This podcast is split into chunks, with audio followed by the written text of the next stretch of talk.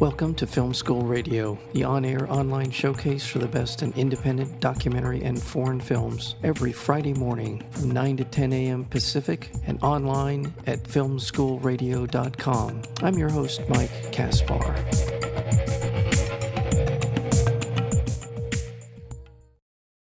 Our guest today is James Fox. He is the filmmaker responsible for such films as The Phenomena, Out of the Blue, and I Know What I Saw. In this particular film, Moment of Contact, James and his crew venture down to Brazil to investigate a sensational 1996 UFO crash. Headlines from around the world exploded with tales of strange creatures reported by military and civilians in the town of Varginha. Riveting testimony from eyewitnesses who revisit the crash site and areas in the city where reported alien survivors were captured. James Fox, welcome to Film School Radio. Thank you for having me on. Thank you so much. I had never heard of this story until I saw it in your film. I don't know where I was in 1996. I should have remembered this. I should have known about it. How did you hear about it? So, this story got very little publicity in the United States. There were a couple of researchers, Dr. John Mack of Harvard, who was there in 1996 investigating, talking to the witnesses. I've got, I feature some of that footage in the movie. Um, and there was another guy in 2002, Dr. Roger Leir, also an American, and he was there investigating, but neither one of those two ever put any information out publicly. No document. Sorry, I have a correction. Dr. Roger Leir did write a book, but the book didn't get very good circulation, and that was it. So that's there's a reason why you never heard of it because it got little to no uh, publicity at all in the United States. I think there was one Wall Street Journal article that was written, I don't know, within a month or so. And that was it. And I heard about it. I was producing out of the blue. And it was late 90s, might have been 2000, but late 90s. And my co producer, partner, uh, Tim Coleman, told me about this, you know, Varginha case. And I laughed him out of the room. And I just, you know, in fact, he was kind of offended by it. And I he, I said, Tim, there's no, I'm sorry, what are you wasting your time on that silly, clearly bogus case? Like I, why would you even mention that to me? You know? And he was kind of annoyed by how quickly I dismissed it. I never thought of it ever again. So about 10 years, fast forward 10 or 11 years, never talked about it, never asked a single question about it, didn't care about it, didn't want to know about it. I was going to Brazil and a very dear friend of mine who's been a, a, huge proponent of he's been helping me. His name is jeff sagansky and he's very high up on the food chain in the entertainment industry. You can look him up. And he said oh james you're going to brazil. I was just going to give a presentation on on i know what i saw the movie i'd produced a year or two earlier. And uh, he goes oh you have to look into the Vir- Varginha case. And i was like oh my god this again? And I, you, you mean the one with the live? And he goes, yeah, yeah, you got to look into it. I said, sure, Jeff, I'll look into it. Click and had no intention of looking into it, like zero. But anyway, I went to Brazil. I happened to meet a couple of witnesses at this conference, piqued my interest. I went there. I went there again. I went there again. And I went there again and shot an entire film and met uh, witnesses that had never previously come forward. And I'm absolutely convinced that it happened now, which is crazy. And I've said this before on different shows. Don't expect your audience to believe me at all but it puts forth a very compelling case that this UFO did crash and being survived. It's, The witnesses described a huge gash in the side of the craft and that it struggled for some time before it actually impacted the ground. It was shaped like a like a cigar and it was metallic and it had a gash in the side of it which leads me to believe it was it was either shot at or somehow it maybe something hit it but it had a gash in the side of it. They all the witnesses that saw it in the air said it had a gash in the side, a rip, a tear, and and and white vapor coming out the back. And then it was moving very slowly. It made no noise. It had no control arms, wings, tail, propulsion. No, uh, no, no obvious propulsion. Do I know this? No. Am I speculating? Yes. Could it have been shot at in the atmosphere? Yes, could have. It's it's a fascinating story for a lot of levels, and in the film, Moment of Contact, you did, as you mentioned earlier, you managed to find people who were eyewitnesses, including three young women at the time of the of the crash in 1996. And then there's the one oh my God, I've forgotten his name. The one guy that, Carlos de Souza, who saw thank it. you. Yeah, Carlos de Yeah. Souza, Yeah. who is in many ways the most compelling proponent of what happened. I remember back in 2013, 2014, and I there was one grainy, just terrible, terrible quality interview with Carlos Souza. He met up with a guy named uh, Claudeir Covo, who was a very famous Brazilian UFO researcher. He's also an engineer, and uh, they did a brief interview in 1996. Carlos vanished, but the interview that that, that that the small clip that I had was unusable. And I said to my partner, Marco Leal, who co-produces film with me, I said, Marco, we have got to find Carlos. We can't do a film without Carlos. I think it took year him and his fellow UFO Brazilian researchers tracked this guy down and found him. And it took about a year for him to warm up to coming back on the camera because he was threatened uh, in a spooky way, and he disappeared for 26 years. So we tracked him down. We managed to get him to come forward, and then a whole host of other people. And one of the things I, I, I would like to say is that all the people that participated in the film took years of massaging and begging and pleading, and uh, none of these people came to us.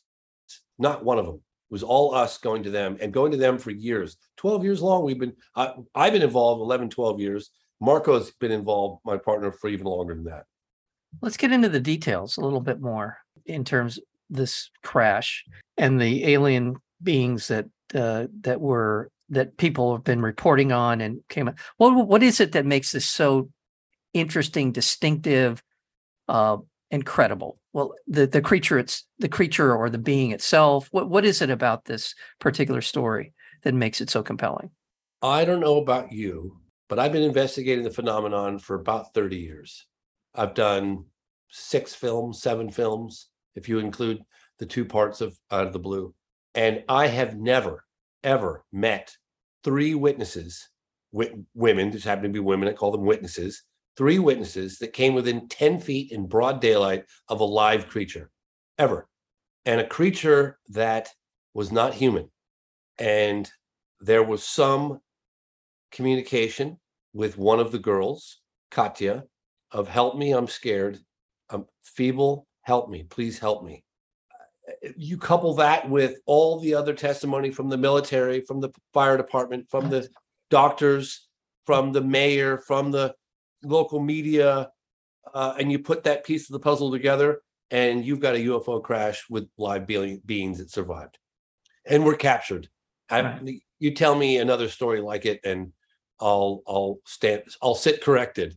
But it's the most extraordinary story in modern history, as far as I'm concerned. And I challenge anyone to find me something more crazy, more extraordinary, more just absolutely baffling than this case. We're speaking with James Fox. He's the director of a new documentary film called Moment of Contact. It's coming out on October 18th. It's being released through 1091. You can go to 1091.tv and you can find Moment of Contact there. Is there a theatrical release? Do we have anything? We've got a we've got a we've got a, a world premiere happening at LA Live October 17th at 7 p.m.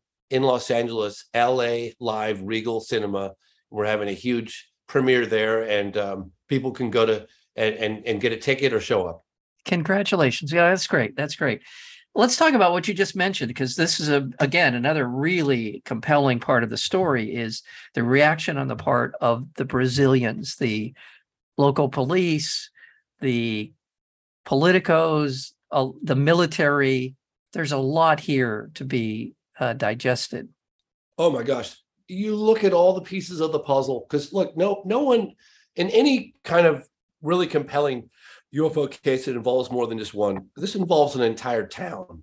Okay. Okay. The entire town, you could go, we did.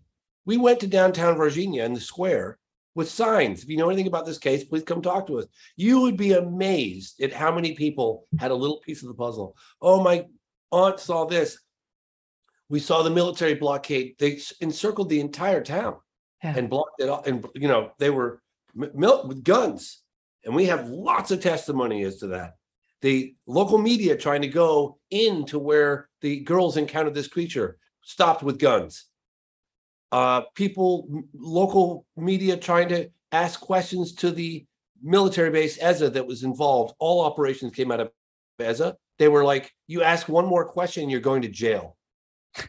We, you, you you put all these pieces of the puzzle together, and you've got the most extraordinary UFO event in modern history or since Roswell. But the cool thing about this case, people are still alive. It was in 1996. Right. There were one gentleman who handled the being directly, who uh, allegedly, uh, well, who died. We know that Marco Yeah. Chereze, who's one of the military officers involved in the capture. Yeah. Um, but other than that, everyone's pretty much alive. And your crew were at personal risk at one point in the making of this film with some with with someone wasn't interested in talking to you. Yeah, That the driver of the car that was involved in the capture, Eric Lopes, he threatened to shoot. I've never ever been threatened the way he was threatening to shoot all of us. And the thing was is that I was the first one in line of fire, and I had no idea what he was saying because my Portuguese is diabolical. and you know, it, it, the, the gravity of that situation kind of sunk in after the fact. While it was happening, things were unfolding so quickly. But that's a scary scene, and it was Yeah. a risky scene and uh, and it happened exactly as it happened. There wasn't a single stage scene in this whole movie. And it gives you some sense of just how the level of anxiety about this event in the lives of those people who were there, as well as not knowing what the government is capable of or what they they might do. So it's there's a lot of tension in that. So congratulations on moment Thank of you. contact. Yeah. So let me ask you: You watched the film? Yeah. What did you think?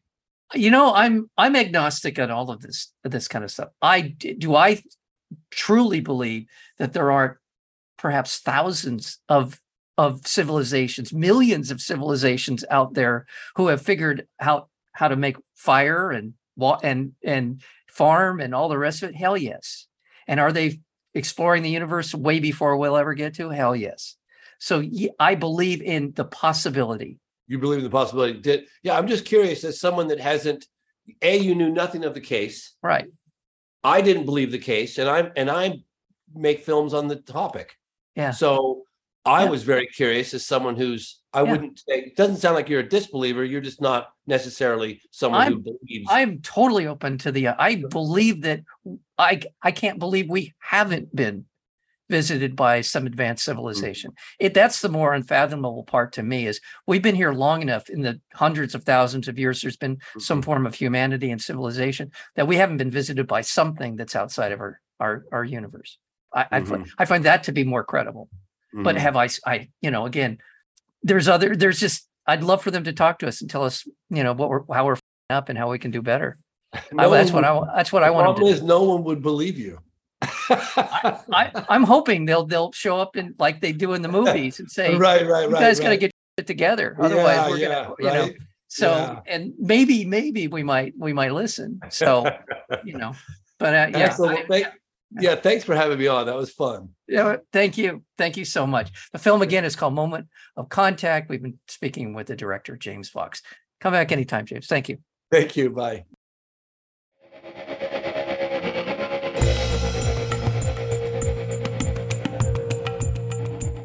You've been listening to Film School Radio, the on air online showcase for the best in independent documentary and foreign films. You can find out more about the program at filmschoolradio.com. I'm your host, Mike Caspar. Thank you for tuning in, and we'll see you next week with another edition of Film School Radio.